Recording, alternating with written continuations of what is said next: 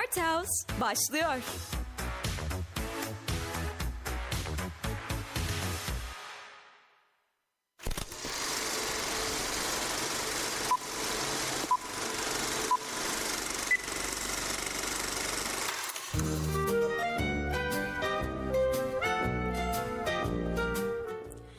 96.6 frekansı ve radyobilkent.com'dan hepinize merhaba. Art House başladı. Bu hafta yine birbirinden eğlenceli, birbirinden renkli bir sinema gündemiyle sizlerle beraber olacağız. Mikrofon başında ben Zeynep. 2 saat boyunca sizlerle burada sinema konuşuyor olacağım. Bu hafta özel bir konumuz var. Bu hafta özel bir isimden bahsedeceğiz. Sofia Coppola filmlerinden bahsedeceğiz. Tabii ki e, birbirinden eğlenceli sinema gündemimizde sizle beraber olacak. Sinema gündeminden, sektör magazininden bahsedeceğiz bahsedeceğiz ve tabii ki her hafta olduğu gibi bu hafta vizyona neler girdi, online platformlarda hangi filmler, hangi diziler yer alıyor biraz bunlardan da bahsedeceğiz. Ee, yayınımızın ilerleyen saatlerinde e, birbirinden e, güzel, birbirinden içlere dokunan e, Sofia Coppola film müzikleri, soundtrackleriyle birlikte sizlerle birlikte olacağız. Bu hafta böyle özel bir günden belirlemek istedim sizler için. Yılın e, sonuna doğru yaklaşırken dedim ki içimiz biraz ısınsın, biraz e, kız kardeşim geçtiğimiz Sofia Coppola'dan bahsedelim, Godfather'dan bahsedelim, Francis Ford Coppola'dan bahsedelim dedik. E, ve bugün e, bu şekilde bir günden belirledik. Evet, Artas başlıyor.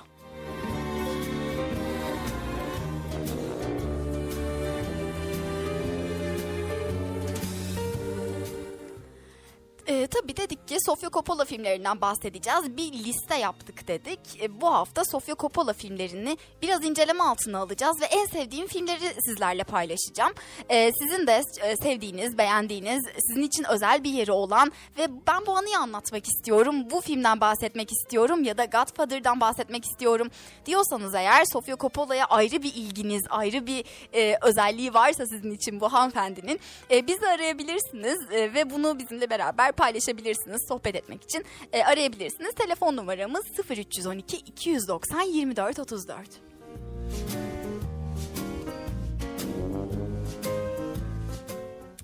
Ayrıca tabii ki Radyo Bilkent'i hala Instagram'dan takip etmiyorsanız hemen takip edip her hafta Art House'da acaba bu hafta beni neler bekliyor, hangi sinema gündemiyle karşımda olacak bu insanlar diye merak ediyorsanız e, Radyo Bilkent Instagram adresimiz hemen oradan da bizi takip edebilirsiniz. Sadece Art House değil hafta içi e, ve hafta sonu da tabii ki birçok özel programımızla Drive Time yayınlarınız, yayınlarımızla sizlerle beraber oluyoruz.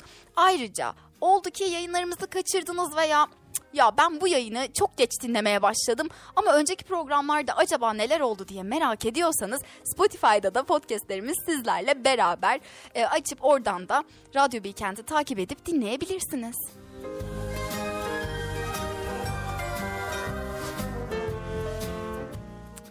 Evet artık bu kadar uzun bir girizgah, bu kadar uzun bir tanıtım yeterli diye düşünüyorum. E, heyecanlıyım da biraz çünkü bu hafta gerçekten e, çok kalabalık bir gündemimiz var. Birçok projeden bahsedeceğim size. Bazıları ilginizi e, diğerlerinden biraz daha fazla çekebilir tabii ki. Çünkü e, çok enteresan ve çok ünlü işlerle kendilerini kanıtlamış e, birçok yönetmenin ve oyuncunun yeni projelerinden de bahsedeceğiz bugün. Şu anda vizyondaki filmlerde değil de e, hazır bu sektör magazini canlıyken onlarla başlamak istiyorum. İlk başlamak istediğim konu This Town.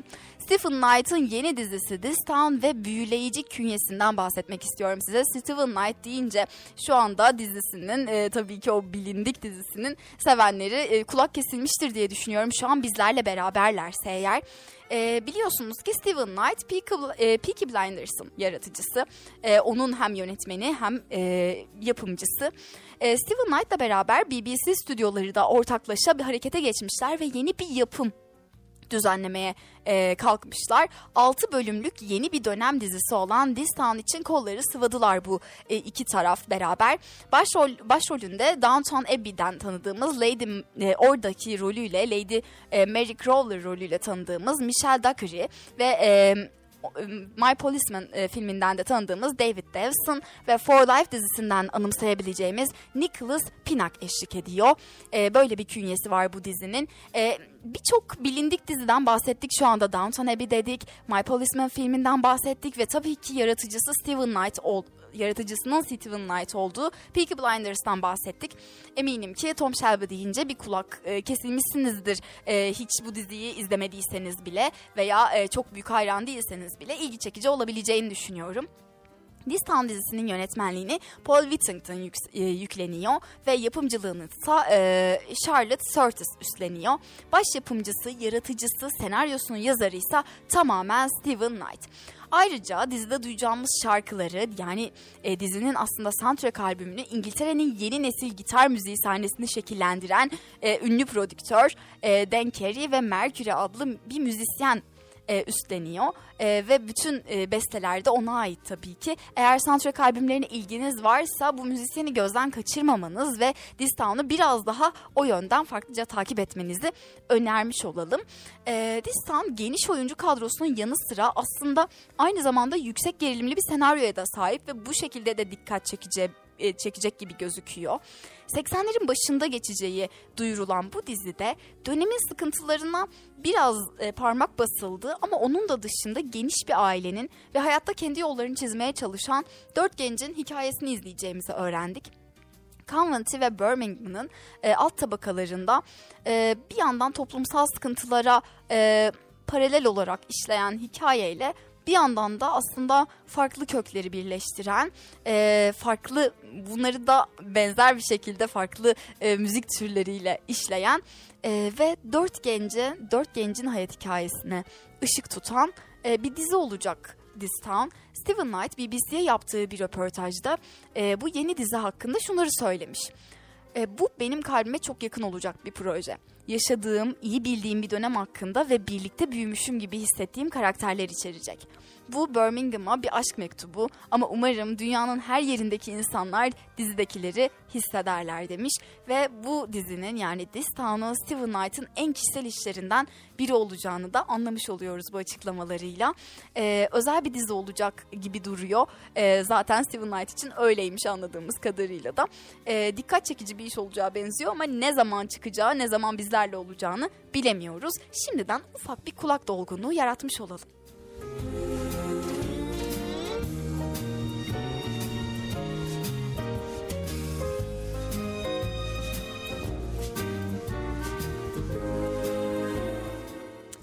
Evet Steven Knight'tan ve This Town'dan uzun uzadıya bahsettikten sonra artık yeni haberimize geçelim istiyorum. The Sixth Sense, The Visit ve Split gibi filmleriyle korku sinemasının önemli isimlerinden biri olan Mr. Night Shyamalan'ın yeni filmi Knock at the Cabin 3 Şubat 2023'te vizyona girecek. Geçtiğimiz günlerde hem tarih açıklandı hem de yeni bir fragman paylaşıldı filmle alakalı. Yönetmenin alıştığımız gerilim dozunu e, yaşatacağının ipuçlarını aldık biz bu fragmandan.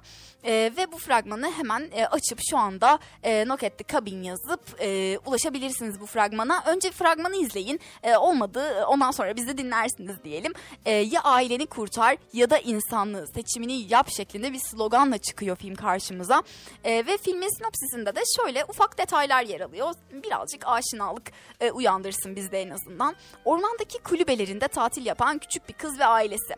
Onları kıyameti önlemek için bir seçim yapmaya zorlayan silahlı dört yabancı tarafından bu aile rehin alınıyor. Dış, dış dünyadaki e, ne var ne yok her şeyden uzakta yaşayan bu ailede neye ya da kime inanacağına karar vermesini e, anlayamadıkları ve böyle bir ufak bir kafa karışıklığıyla e, devam eden bir e, seçim serüveni aslında ne yapmalıyız diye düşündükleri bir seçim serüveni. Korku filmlerinde görmeye alışık olmadığımız isimlerden oluşuyor aslında oyuncu kadrosu. Peki kim bunlar?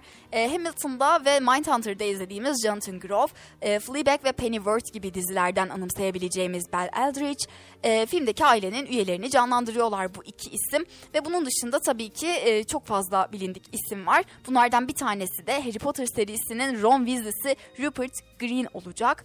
E, Knock at the Cabin'de korku salacak e, birçok isim var tabii ki. Bunlar sadece e, bizim bildiğimiz, şu anda duyduğumuz e, ve size bahsettiğimiz bu isimler. Yönetmen Shyamalan e, film çekimleri sırasında bir Instagram paylaşımı yaptı ve e, bu paylaşımda çok karanlık ve duygusal sıfatlarıyla e, tanımladı aslında filmini, projesini ve e, şu sözlerle de aslında bizleri heyecanlandırmıştı. Bilmiyorum gördünüz mü? E, veya yakından ilgileniyor musunuz bu beyefendiyle? Ama şöyle sözler sarf etmişti. Bir sahne beni o kadar sarstı ki biraz uzaklaşıp kendimi toparlamam ve ondan sonra devam etmem gerekti. Umarım sizler de filmi izlediğinizde aynı duyguları hissedersiniz demişti. Bu da yine bu yönetmen için de Steven Knight için nasıl yeni projesi bu kadar önemliyse bu yönetmen için de kendi filminin o kadar kişisel olduğunu aslında bize gösteriyor diye düşünüyorum. E, bu aralar böyle filmler yapılıyor galiba. Bu 2022'nin sonlarına gelirken acaba yönetmenlerin de kendi işleriyle e, alakalı duygusallaştıklarını fazla romantize ettiklerini düşündürebilir mi bize? Bilemiyorum. 2022'nin böyle bir havası vardı aslında. Bunu yıl sonu yayını yaptığımızda uzun uzadıya ayrıca konuşuruz ama bugün gündemimizde ele aldığımız iki film için de bu geçerli.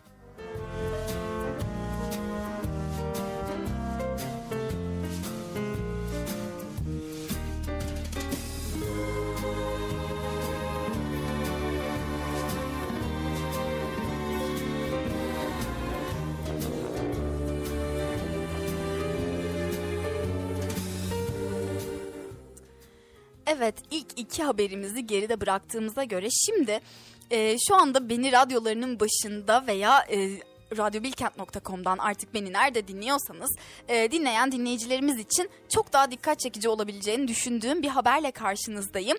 Çünkü hepiniz onu tanıyorsunuz eminim buna. Neden? E, Time dergisi tarafından da geçtiğimiz yıl yani 2021 yılında e, dünyanın en etkili 100 kişisinden biri olarak seçildi o. Scarlett Johansson'dan bahsediyorum.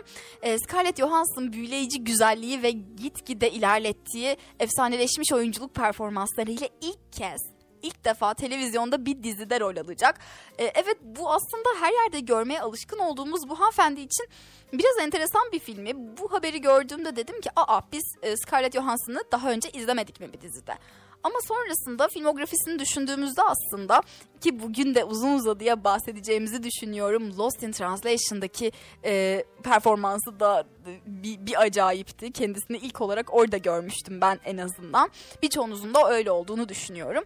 E, bu kez ilk defa bir dizide oynayacak. Şaka gibi, ilk, ilk olması şaka gibi ve bu kadar geç olması da aslında çok enteresan. Son yıllarda da kendisini arka arkaya birçok projede gördük. En basitinden pandemi döneminde e, bir online platform olan Netflix'te yayınlanan Marriage Story'de gördük. E, birçoğunuz da biliyorum ki oradaki performansına hayran kaldı aslında e, Scarlett'in. Daha sonrasında daha doğrusu daha öncesindeki filmlerinde Jojo Rabbit'te, Black Widow gibi filmlerinde deli gibi iyi performanslar sergilemişti ve e, bayağı da övgü toplamıştı.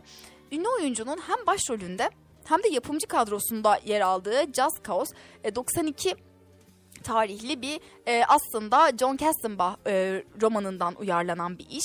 E, evet bu işin adı yani bu dizinin adı Just Cause. Bunu da e, şu anda söylemiş olduk. Projeye ilişkin enteresan bir detay aslında açıklandı. E, bu dizi 95'te Warner Bros'un çektiği Just Cause filmin uyarlamasından e, ele alınmış bir film. E, aslında bu uyarlamanın kadrosunda da Scarlett Johansson yer alıyordu. Ama bu e, tabii ki o zamanlar 95 yılı kaç yıl öncesine gidiyoruz? 27 yıl öncesine gidiyoruz. Henüz 10 yaşında olan Johansson filmde Sean Connery'nin canlandırdığı karakterin kızı rolündeydi. Arne Glimmer'ın yönettiği Just Cause filminin kadrosunda e, Lauren Fishburne, Kate Capshaw ve Ed Harris gibi isimler bulunuyordu. Bu filmi izlemiş miydiniz veya izlediyseniz de hatırlıyor musunuz eğer bilmiyorum. Ben 95 yapımı e, bu e, Warner Bros. işini daha öncesinde izlemedim. Hatta duymamıştım da. E, Scarlett Johansson ismiyle gündeme gelmeden önce aslında Just Cause diye bir şeyden de haberim yoktu. Ee, Amazon Prime Video'nun ilk sezon siparişini verdiği bu gerilim dizisi romanın bir gazeteci olan baş karakteri Matt Covert'ı Madison yani Maddie Covert adıyla kadın olarak karşımıza çıkaracak. Scarlett Johansson tarafından canlandırılacak e, olan bu karakter Florida'daki bir idam mahkumunun son günlerini takip etmekle görevlendirilecek ve olaylar da bu şekilde arka arkaya gelişecek. Just Cause dizisinin ne zaman çekileceği ve oyuncu kadrosunda Scarlett Johansson'la beraber kimlerin yeri alacağını henüz tam olarak bilmiyoruz ama eminim ki önümüzdeki günlerde bununla alakalı başka haberler de çıkacaktır. E, yapımcılar Amazon Prime e, bununla alakalı açıklamayı yapacaktır. O zaman biz de bu açıklamaları takip ederiz ve ilerleyen yayınlarımızda sizler, sizlerle paylaşırız.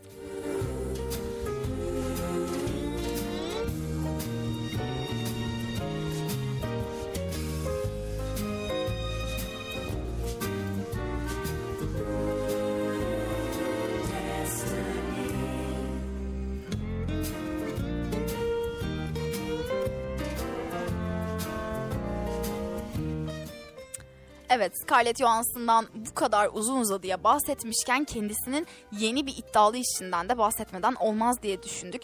Artık e, Marvel sinematik evreninden ve Marriage Story gibi işlerden e, bu işlerdeki serüveni tamamladığına göre artık bu işlerden sıyrıldığına göre geride bıraktığına göre yakın gelecekte Wes Anderson'ın Yıldızlar Geçidi olan Asteroid City filmiyle Beyaz Perde'de olacağını da söylemesek olmaz diye düşünüyorum. Bu e, birlikteliği ben uzun zamandır bekliyordum, takip ediyordum. Daha doğrusu Wes Anderson'ın yeni starları acaba kimler olacak diye düşünürken Scarlett Johansson aklıma gelmişti. Ama tabii ki e, Wes Anderson böyle daha daha Avrupalı, e, daha no name isimlerle çalışmayı seviyor. E, tabii ki Timothy Chalamet ve e, Frances McDormand bunlardan e, birer tanesi değil. Onların da e, isminden e, ne kadar yararlandığını söylemesek de olmaz. Geçen yıl French Dispatch'te bir anda bu ikiliyi karşı karşıya görünce nutkumuz tutulmadı mı sevgili dinleyenler? İzlediniz mi French Dispatch'i? İnanılmaz bir filmdi o da. Ama Wes Anderson'ın starlarından bahsedince tabii ki aklımıza bunlar gelmiyor. Owen Wilson geliyor mesela. Her neyse Asteroid City filmimize geri dönelim. Yönetmenin yani sevgili Wes Anderson'ın uzun soluklu yaratıcı ortaklarından biri olan Roman Coppola ile birlikte e, kaleme aldığı bu filmimiz resmi yazısına göre yani açıkladıkları sinopsisine göre hayatın anlamı üzerine şiirsel bir meditasyon olarak tanımlıyor kendisini. E, aman aman aman ne demek yani bu? Hayatın anlamı üzerine şiirsel bir meditasyon. E, istediğinizi düşünebilirsiniz. Neresinden tutarsa elimizde kalan e, bu kadar anlaşılmaz bir sinopsis gerçekten. Devam edelim. E, 1955 yılları arasında e, Amerika'nın kurgusal bir çöl kasabasında konumlanıyor filmimiz ve ülkenin dört bir yanından öğrencilerle velileri bilimsel rekabet, dinlenme, komedi, dram, romantizm ve daha fazlası için bir araya getiren Junior Stargazer Kongresi'nin hikayesini anlatıyormuş. Henüz vizyon tarihimiz belli, belli değil tabii ki. Asteroid City, e, City filmimizin ama Scarlett Johansson'ın ve ondan başka birçok starın da kadroda yer aldığını biliyoruz. Scarlett Johansson hatta son açıklanan e, isimlerden biri bile olabilir. Çünkü şu ana kadar kimleri kimleri duymadık ki sevgili dinleyenler. Tom Hanks'i bile duyduk öyle söyleyelim. Hatta geri kalan isimlerden de biraz bahsetmek istiyorum ki duymayan dinleyicilerimiz de varsa şu anda bizleri dinleyen onlar da Asteroid City'ye ve Wes Anderson'ın e, özellikle Wes Anderson'ın bu yeni filmine biraz daha e, ilgiyle takip edebilsinler diye düşünüyorum. Kimler var peki bu filmimizde? Tilda Swinton, Margot Robbie, Edward Norton, Steve Carell, Jeffrey Wright, kimler kimler? Adrian Brody tabii ki e, çünkü kendisi zaten Wes Anderson'ın e, oyuncularından biri desek yanlış olmaz diye düşünüyorum. E, Rita Wilson var, Sophia Lillis var, Jack Ryan var. Gerçekten yıldızlar geçidi. Bir, bir tek galiba Timothy Chalamet'imiz yok burada da. Kendisinden yayınlarımızda uzun uzadıya bahsediyoruz. Artık yeter biz birkaç yıldır bu beyefendiyi dinleye dinleye bir hal olduk. Ama Wes Anderson demek ki French Dispatch'te gelen tepkilerden e, payına düşeni aldı ki e, Timothy Chalamet beyefendiyi kadroya dahil etmedi. E, Steve Carell e, ismi bizi birazcık e, heyecanlandırdı. Ofis fanları şu anda e, direksiyonlarının başında muhtemelen e, ya da radyolarının başında bilemiyorum. E, muhtemelen bir coşkuyla beni dinlemeye devam ediyorlar ve e, Margot Robbie yani ne diyebilirim ki inanılmaz bir kadro. Evet, e, Scarlett Johansson da kadroda ve Sanders'ın yeni filmi Asteroid City için e, artık alarmlarımızı kuralım derim ben.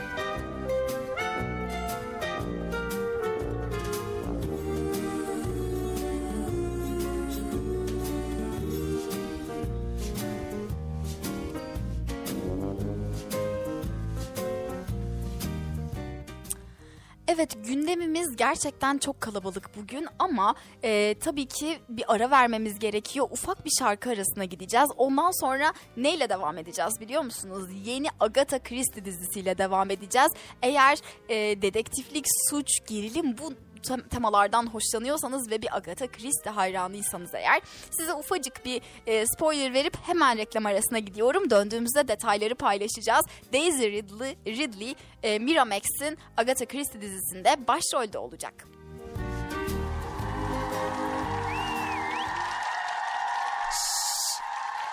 Artels devam ediyor.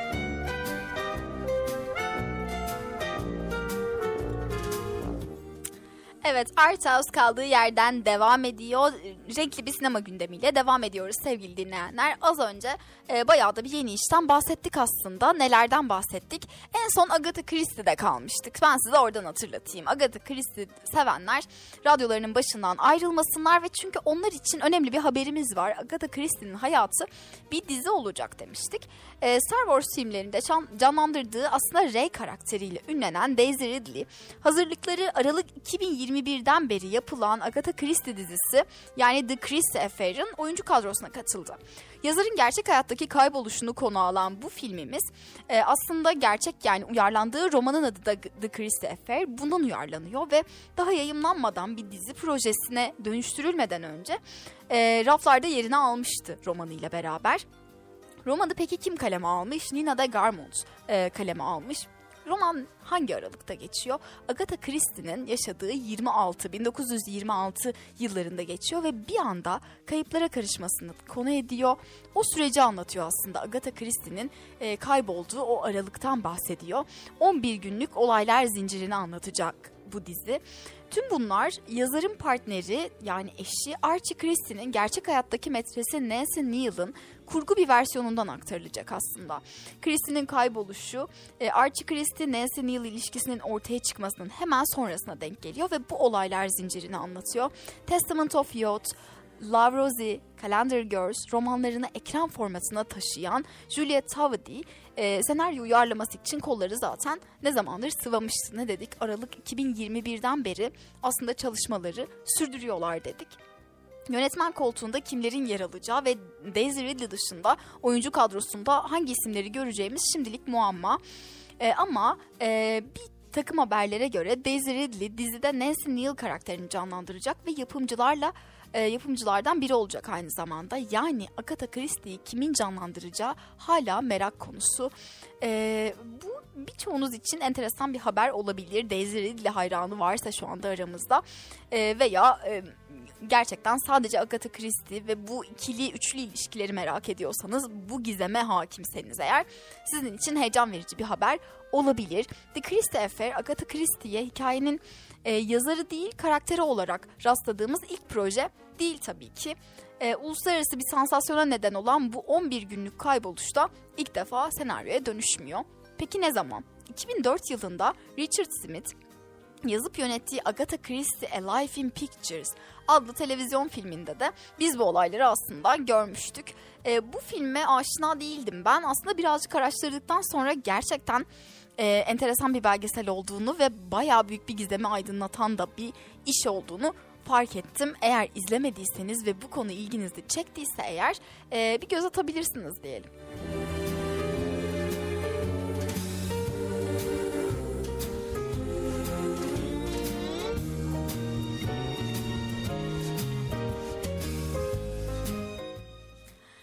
Evet artık gündemi yavaş yavaş gerimizde arkamızda bırakıp bu hafta neler izlesek diye konuşmanın vakti geldi diye düşünüyorum. Vizyon takviminden ve farklı platformların kataloglarından birçok film, dizi, belgesel ve aslında şov tavsiyelerimizde içeren e, ne izlesek seçkimize artık başlıyoruz. Neyle başlıyoruz peki? Kürtajın yasaklandığı, yasak olduğu 60'lar Amerika'sına gidiyoruz ve kadın dayanışmasını konu edinen Call Jane e, bu filmden bahsedeceğiz. İletişim yoluyla bulaşan bir hastalık, bir salgın hastalıktan bahseden yerli bir yapım bu haftada özellikle çok konuşulan lansmanıyla bayağı dikkatleri üstüne çeken sıcak kafa işiyle devam edeceğiz. Aynı zamanda bir otör yönetmen ve zıt iki oyuncusu üzerinde e, iz bırakmak için ne kadar ileri gidersiniz sorusuna yanıt arayan Official Competition ve çok daha fazlası için bizi dinlemeye devam edin. E, vizyondan ve gündemimizden bahsedeceğiz.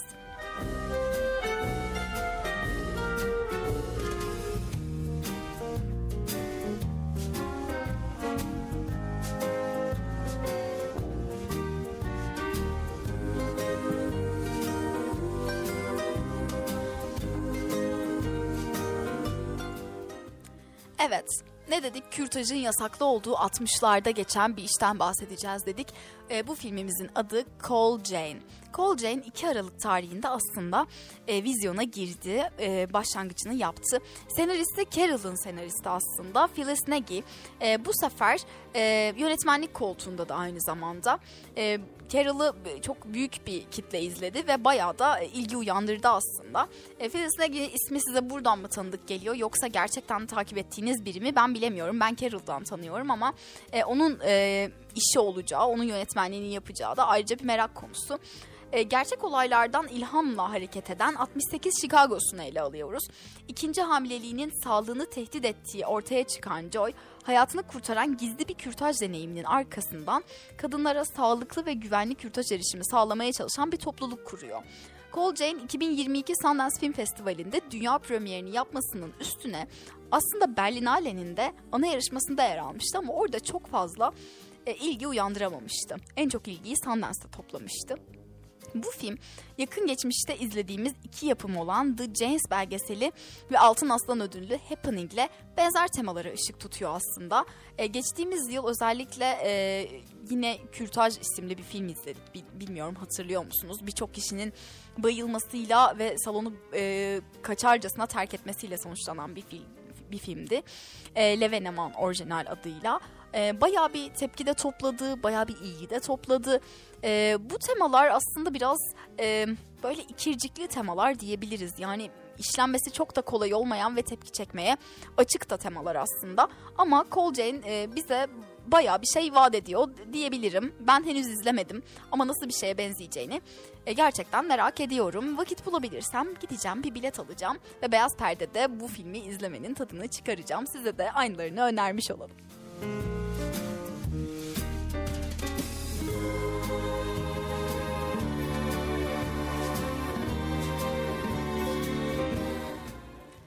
Evet şimdi bu haftanın hatta geçtiğimiz birkaç haftanın da en çok merak uyandıran, en çok ilgi çeken işlerinden biri olan Sıcak Kafa'dan bahsetmek istiyorum sizlere. Sıcak Kafa aslında e, haftalar öncesinde çıkan enteresan fragmanıyla sonradan da e, geçtiğimiz hafta bayağı büyük bir lansman düzenlemesiyle ve lansman temasıyla e, çok fazla ilgiyi üstüne çekmişti.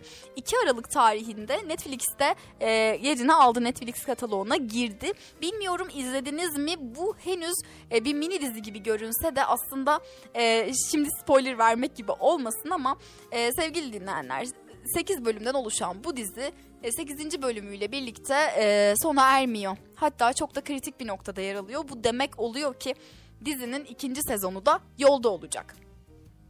Peki sıcak kafa ne anlatıyor? Sıcak kafa aslında e, abuklama adı verilen bir tür delilik hastalığını e, bir, bir tür delilik salgınını konu ediyor aslında. E, pandeminin üstünde böyle bir iş izlemek çok rahatsız edici e, de olabilir kimimiz için. Aslında benim için de böyleydi. Ama enteresan olanı bu dizinin senaryosu her ne kadar ben öyle zannetmiş de olsam başta e, pandemiden önce ele alınmış, yazılmış. Hatta bu bir kitap uyarlaması yani Sıcak Kafa'nın kitabı. E, öncesinde pandemi öncesinde bir salgın hikayesi böyle bir distopya olarak ele alınmış. E, peki bu hikayede neler oluyor? Az önce de dediğim gibi abuklama dediğimiz bir salgın hastalık var. Ve bu salgın hastalık konuşma yoluyla yayılıyor. Bu hastalığın evreleri var. Birinci derece, üçüncü derece abuklama, altıncı derece abuklama. Dereceleri arttıkça bulaşıcılığı artıyor hastalığın. Ve yalnızca birbiri ardına dizilmiş anlamsız kelimelerden oluşan cümleler kuruyor bu insanlar. Asla susmuyorlar ve sürekli konuşuyorlar. E, ileri evrelerde daha çok konuşanlar, daha az konuşanlar da var. Ama kişiler bütün işlevselliğini kaybediyor ve e, sadece abuklamaya başlıyorlar. Birbiri arkasına anlamsız birçok cümle kuruyorlar ve e, bu yüzden insanlar abuklamadan korunmak için kulaklıklarla, kulak tıkaçlarıyla geziyorlar ve dünyada aslında en azından İstanbul'da hayat hiç de iyi değil.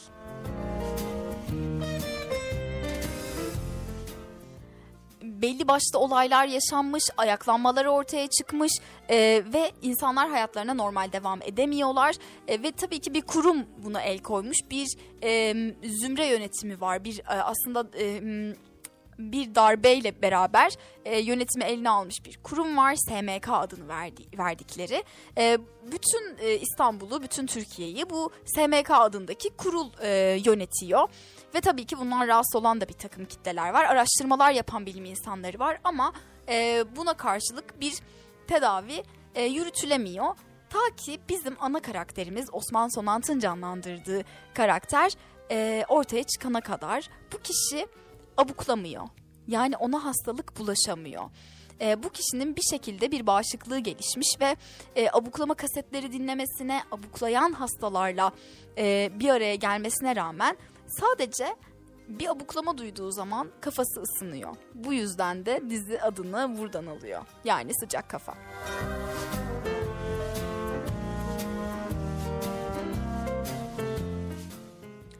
Dizimiz hem merkezine dil ve iletişim konularını almasıyla hem de bilim kurgu türünün kodlarını, bu distopik türleri işlemesiyle beraber 2016 filmi Arrival'ı akıllara getiriyor aslında.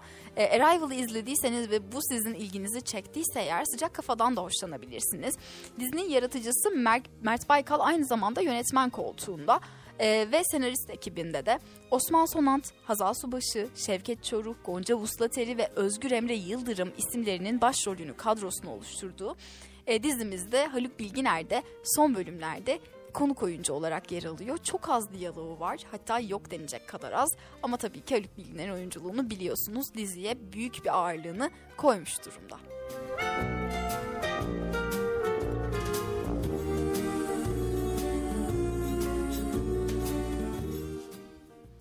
Evet sıcak kafadan bu kadar e, paylaşacaklarımız. Şu anda Netflix kataloğunda açıp izlemenizi öneririm. Gerçekten çok enteresan bir distopik hikaye.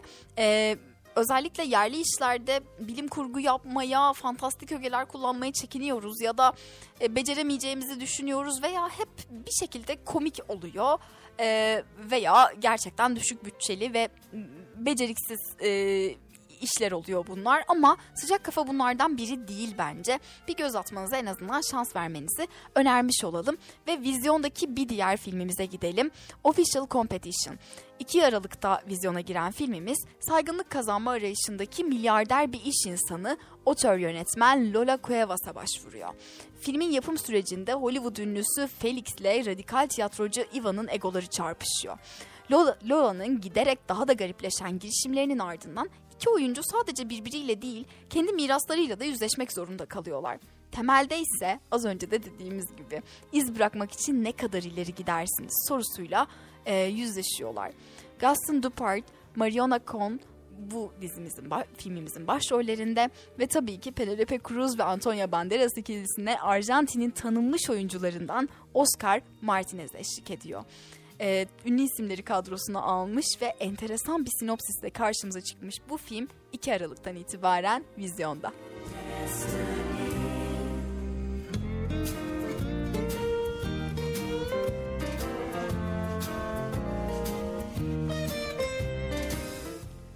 Bu haftaki vizyon filmlerimizden bu kadar ama online platformlarda başka başka işler var. Mesela Disney Plus kategori kataloğuna e, yeni girmiş olan Patient sizlere bir seri katil hikayesi anlatıyor. E, aynı zamanda ikinci sezonunu bekleyeniniz varsa Slow Horses'ın ikinci sezonu şu an e, Apple TV kataloğunda. Bilmiyorum bu online platformları üyeliğiniz var mı? Ama kataloglara e, eklenmiş filmleri biz sadece duyurmuş olalım şimdilik buradan. E, George and Tommy'nin e, bayağıdır beklenen bir e, işti bu da. Showtime'da 4 Aralık itibariyle yerini almış olacak. Merak edeniniz varsa biz şu anda duyurmuş olalım. Tercih sizin.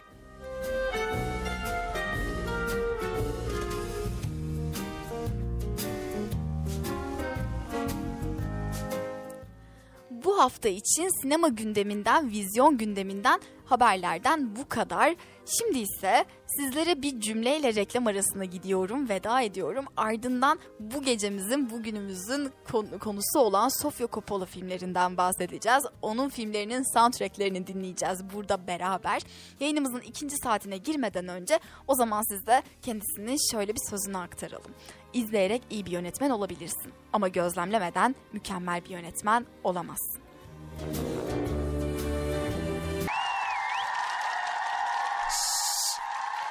House devam ediyor.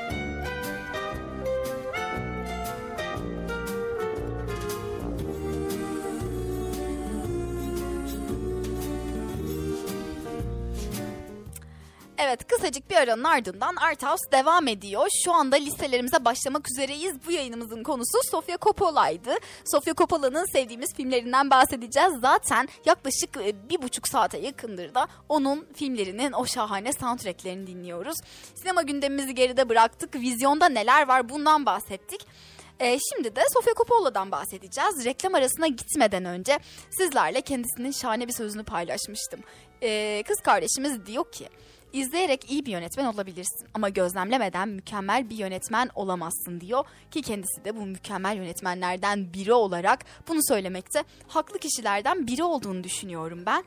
Francis Ford Coppola'nın film setlerinde geçen bir çocukluk, parklar yerine cep sinemalarında kurulan oyunlar ve çizgi filmler yerine izlenen film çekimleri. Sofia Coppola'nın hayatı aslında aşağı yukarı bu şekilde doğduğu dünya göz önüne alındığında da bir yönetmen olmak aslında onun için bir seçim değildi belki de. Onun için bir e, ne diyelim bir destiny'di diyelim mi mesela? aslında onun için yazılmış bir e, hikayede olabilir. 72'de The Godfather'ın e, baptizm sahnesinde Francis Ford Coppola'nın yeni doğmuş bir bebek aramasına hiç ihtiyaç bırakmadan babasının kült bir filminde yer alarak e, ilk yaşına basıyordu ve film dünyasına da adımını bu şekilde atmıştı e, Sofia hanımefendi. Her ne kadar e, tüm eleştirilerden kaçıp modaya sığması, sığmaya çalışsa da e, sinema dünyasındaki güçlü soy ağacından dolayı köklerinden kopamadı ve karşımızda yine The Godfather'ın 3. filminde Baba 3'te sergilediği oyunculukla beraber e, sert eleştiriler alsa da bu filmle birlikte hayatlarımızda yer almaya başladı. Babasının gölgesinden ayrılması çok zor olmadı Sofia Coppola'nın ve kendi cesur dünyasını sergilemekten de hiçbir zaman çekilmedi aslında. Kadın duyarlılığını anlatmaktan, hassasiyetten hiçbir zaman ödün vermedi ve bu duygularla, bu temalarla beraber hayatına devam etti. bu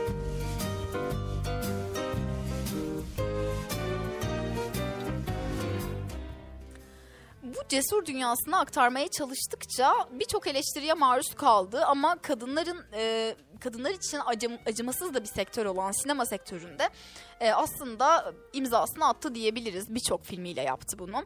Kendi eşsiz gölgesini oluşturdu ve birçok kişiye de ilham oldu. Olmaya devam da ediyor. Hala çok genç. İnsan her ne kadar çabalasa da köklerinden kopamaz dedik ve Ford Coppola'nın arkasından e, ki Coppola ailesi sadece bununla da beraber değil sadece Francis Ford Coppola ile değil genel olarak güçlü de bir aile güçlü de bir kökleri var. Bu yüzden Sofia Coppola içinde dünyayı anlatmak istediği hikayeler biriktir biriktikçe yaptığı kısa filmlerle yavaş yavaş e, sektörde ilerledi ilerledi ve e, ardından e, Jeffrey Ögens'in aynı e, romanından, aynı adlı romanından uyarladığı senaryosuyla birlikte Virgin Suicides ile beraber tüm e, artık aradaki bütün engelleri kaldırdı ve kendi ismiyle bütün dünyaya e, ben buradayım, ben bu hikayeleri anlatacağım demeyi başardı.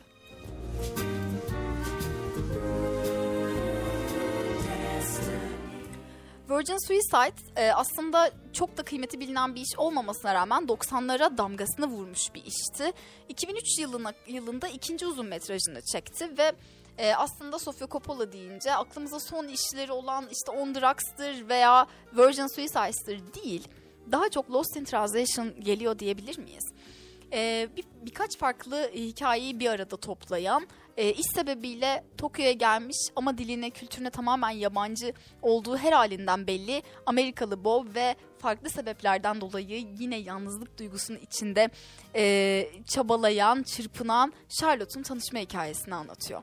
Coppola bu filmle en iyi yönetmen Oscar'ına aday gösterilen ilk Amerikalı kadın yönetmen oldu. Filmin senaryosunu yazarken Japonya'da kendi yaşadıklarından ve hissettiklerinden yola çıktığını ve aslında öyle bir duyguyla ele aldığını söyledi. Biz de aynı hissi gerçekten buram buram hissetmedik mi?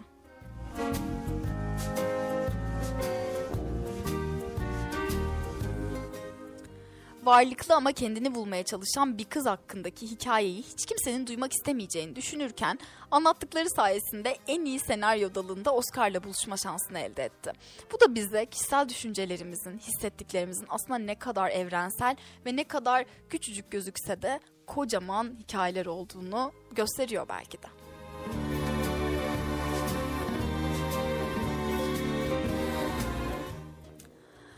Lost in Translation'da Bob karakterine hayat veren Bill Murray ki Sofia Coppola'nın e, aslında tartışmasız kadrolu oyuncularından da biri olduğunu söyleyebiliriz. Sofia Coppola'yı narin, sessiz ve tatlı ama aynı zamanda çelikten yapılma ve soğukkanlı olarak tanımlıyor. Bu kavramlar yönetmenin her bir portresinde ve duruşunda hissettiklerimizi aslında tam olarak açıklayan şeyler. Ve Coppola'nın aslında kendini filmlere yansıttığını da fark ediyoruz. Bir kadın duyarlılığını bu kadar net bir şekilde beyaz perdeden hissetmek ve ona aslında elimizi uzatmak başka türlü mümkün olur muydu bilmiyorum.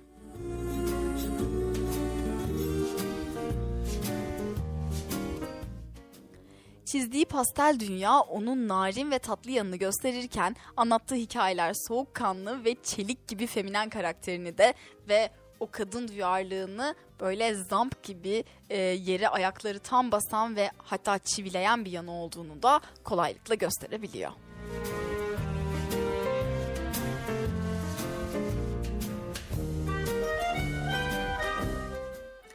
2006 yılına geldiğimizde üçüncü filmi için tekrar kamera karşısında, e, arkasındaki vazgeçilmez yerini alıyor, koltuğuna oturuyor ve e, ben ne yapacağım diye düşünürken Fransa'nın ikonik kraliçesi Marie Antoinette'in hikayesini anlatmaya başlıyor birden.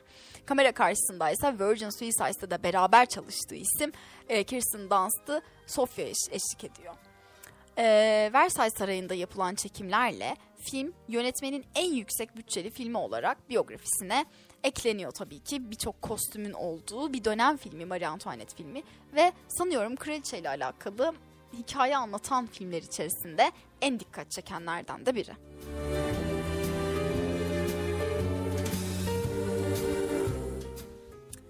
2010'da Somewhere ve 2013'te ise The Bling Ring ile yine biyografisini zenginleştirmeye devam ediyor. Bu filmlerden ilerleyen dakikalarda yine bol bol bahsetmeye devam edeceğiz ama e, şöyle bir kronolojik olarak aramızdan geçsin istedim. E, ardından Don Siegel tarafından 71'de Beyaz Perde'ye uyarlanan Clint Eastwood ve e, Clint Eastwood'un başrolünde yer aldığı The Beguiled 2017 yılında tekrar Beyaz Perde ile buluşuyor ve Cannes'da en son 61 yılında bir kadına verilen en iyi yönetmen ödülünü elde ediyor. Hiçbir zaman bir filmi tekrardan çekeceğini düşünmezken e, bu filmin Virgin Suicides'ın karanlık diğer yarısı daha olgun bir versiyonu olarak gördüğü için ve birbirini tamamladığını düşündüğü bu iki hikayeyi beyaz perdede buluşturma dürtüsüne de engel olamadığı için Thomas Cullinan'ın romanından uyarlanan bu hikayeyi bir de onun dokunuşuyla izleme şansı elde ediyoruz. Aslında bu onun tercih ettiği bir şey değil ama dediğimiz gibi Virgin Suicides'ın ikinci yarısı olarak düşünüyor Coppola bunu. Sofia Coppola'nın bakışlarındaki dinginlik, anlayış için işinde de var olduğu için daha öncesinde çalıştığı oyuncular onunla beraber çalışmayı aslında seviyorlar ve e, yine onun da kadrolaştığını söylemek bilmiyorum. Belki de doğru.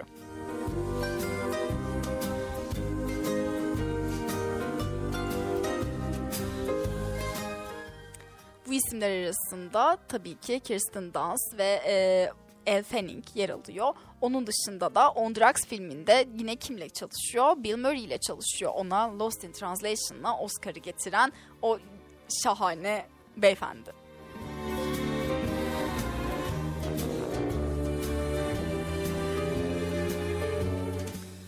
Yönetmen olarak sadece oyuncuları değil, belki de tüm insanları anlayabildiği için, öncelikle tüm kadınları anlayabildiği için soy isminin gücünden bağımsız olarak sadece kadın olarak da değil aynı zamanda güçlü bir birey olarak film endüstrisinde bir o kadar kocaman bir yer elde ediyor.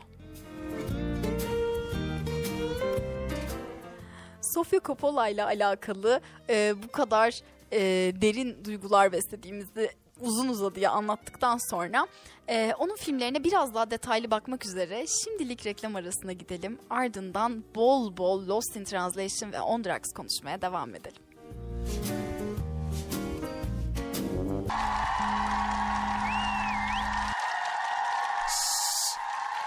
Artels devam ediyor.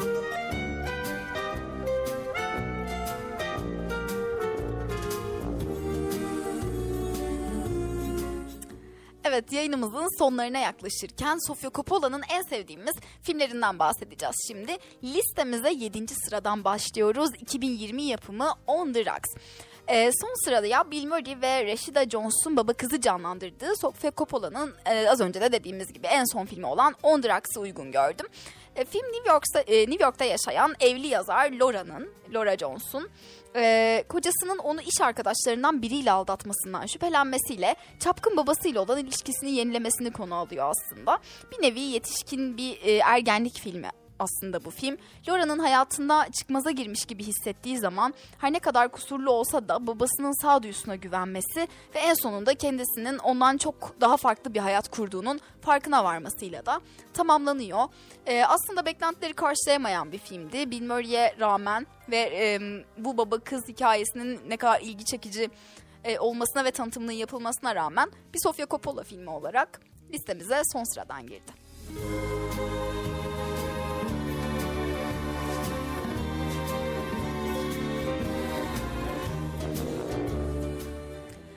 Listenin 6. sırasında 2013 yapımı The Bling Ring yer alıyor. E, Amerikan aksanlı bir Emma Watson hayal edin. Başrolde e, bu hanımefendi var. Los Angeles, Calabasas çevresindeki ünlülerin evlerini soyan bir arkadaş çetesini konu alan satirik komedi suç filmi aslında The Bling Ring. Gerçek hayattaki Hollywood Hills Burglar Bunch çetesinden esinlenerek yazılmış bir film. Şan ve şöhret peşinde koşan bir grup gencin imrendikleri ünlülerin adreslerini internetten bulup onların evlerini soymalarını konu alıyor. Diğer filmlerine göre biraz daha oyuncaklı ve daha hareketli olan bu filmde Emma Watson'ın dikkat çekici oyunculuğunu izleyebilirsiniz. Sadece bunun için bile gerçekten izlenebilir. The Bling Ring çetedeki gençlerin gülünçlüğünü ortaya koyup aslında o Hollywood'un o şaşalı hayatının da içinin ne kadar boş olduğunu bizlere göstermiş oluyor.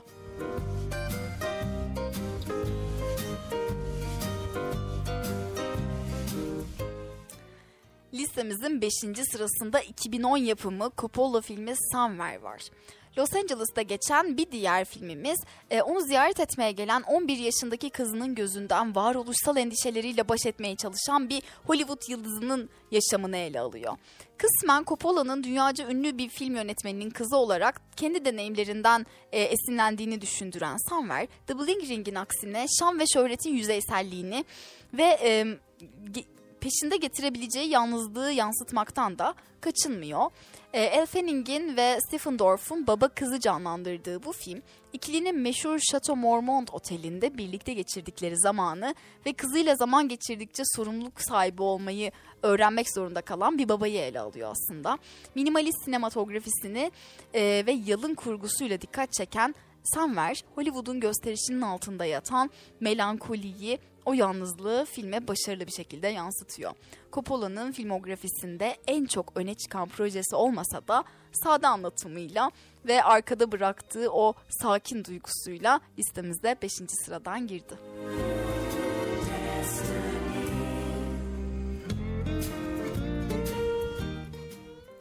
Listemizin dördüncü sırasında Avrupa tarihinin en ünlü tarihi figürlerinden birinin gençlik hikayesini ele alan Marie Antoinette var.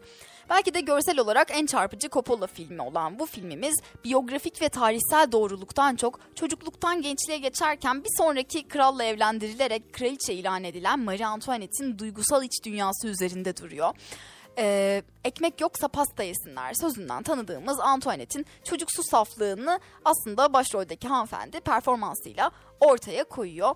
Fransa kraliçesine bir sempati duymaya başlıyoruz ve e, aslında dönem filmlerinin getirdiği o pastel renkler, rokoko stil elbiseler, peruklarla rengarenk bir film diyebiliriz. 2006 yapımı bu Marie Antoinette filmi için.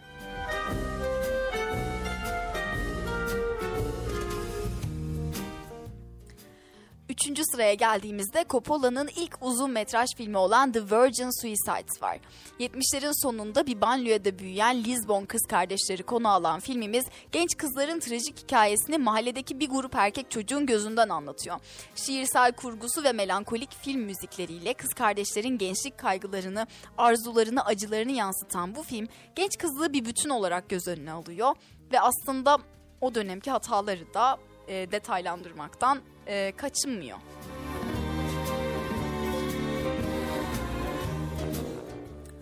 E, bu bakımdan da filmin özellikle genç kız ve kadınlar arasında da kültleşmiş olmamasına, olmasına şaşırmıyoruz. Hikayenin kız kardeşlerle takıntılı bir grup erkek çocuğun gözünden anlatılması, kızları arzu objesine dönüştürmekle birlikte onları olduklarından daha da gizemli kılıyor aslında. Buna rağmen kız kardeşlerin hazin sonunun durmadan onları takip eden bu erkek çocuk grubu tarafından öngörülememesi erkek bakış açısının sınırlarını da ofansif bir şekilde ortaya koyuyor diyebiliriz. Aile zoruyla eve kapatılan bu kızlar e, artık bu bardağı taşıran son damlayla birlikte e, aslında garip de bir sona ilerliyorlar. Hikayenin sonunu söylemeyelim. Twistli bir film olduğunu e, şimdiden söyleyip uyarmış olalım.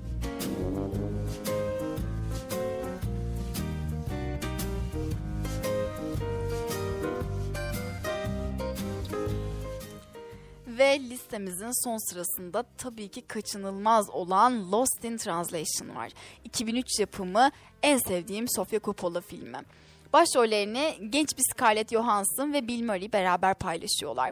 Bill Murray'nin orta yaş kriziyle e, baş eden bir film oyuncusu olduğu Bob Harris rolüyle yeni üniversite mezunu Charlotte'ın Tokyo'da kaldıkları bir otelde tanışıp birlikte zaman geçirmelerini konu alıyor bu film. Fotoğrafçı sevgilisiyle Tokyo'ya gelen Charlotte günlerinin büyük bir kısmını otel odasında geçirirken Bob'la tanışıyor ve ikili şehri birlikte keşfetmeye başlıyorlar. Lost in Translation'ı benim için diğer Coppola filmlerinden ayıran en önemli özelliği yabancı bir şehirde var olmanın getirdiği heyecan, merak ama bir o kadar da yalnızlığı. Hem sinematografisinde hem de karakterler arasında geçen e, diyaloglarla yansıtış şekli çok kişisel, çok şiirsel ve gerçekten bir şarkıyı baştan sona dinler gibi. Charlotte'ın pencere kenarında oturup cam arkasından şehri seyretmesinden Bob ve Charlotte'ın yan yana sırt üstü yatakta yatıp hayat endişeleri hakkında konuşmalarına film seyirciye melankolik bir aşk mektubu izlenimi veriyor. Özellikle kapanış şarkısı The Jesus and Mary Chain'den Just Like Honey her dinlediğimde bana son sahnedeki o acı tatlı ayrılığın burukluğunu hatırlatıyor. Bunun yanı sıra da Coppola'nın şu ana kadarki eleştirmenlerce en çok beğenilen ve ana akım sinemasında da en çok bilinen filmi Lost in Translation. O kadar ki kısa ve doğaçlamaya açık senaryosuyla e, Coppola'ya 2004 yılında yine en iyi senaryo dalında akademi ödülünü kazandırdı. Kısacası sadece bir Sofia Coppola filmi izleyecekseniz veya Coppola'nın tarzını beğenip beğenmeyeceğinize karar vermek istiyorsanız sizin için doğru başlangıç Lost in Translation olacak. Evet, e, Art House'un bu haftaki yayınının sonuna geldik. Bu hafta en sevdiğim Sofia Coppola filmlerini sizlerle paylaşmaya çalıştım. Benim için çok keyifli bir yayındı. Umarım siz de keyif almışsınızdır. Art House'tan şimdilik bu kadar. Birazdan Rus sizlerle beraber olacak. En sevdiğiniz rock şarkıları Rus'ta dinleyebilirsiniz. Bizi dinlemeye devam edin. Her perşembe saat 19-21 arası Art House'da görüşmek üzere. Hoşçakalın.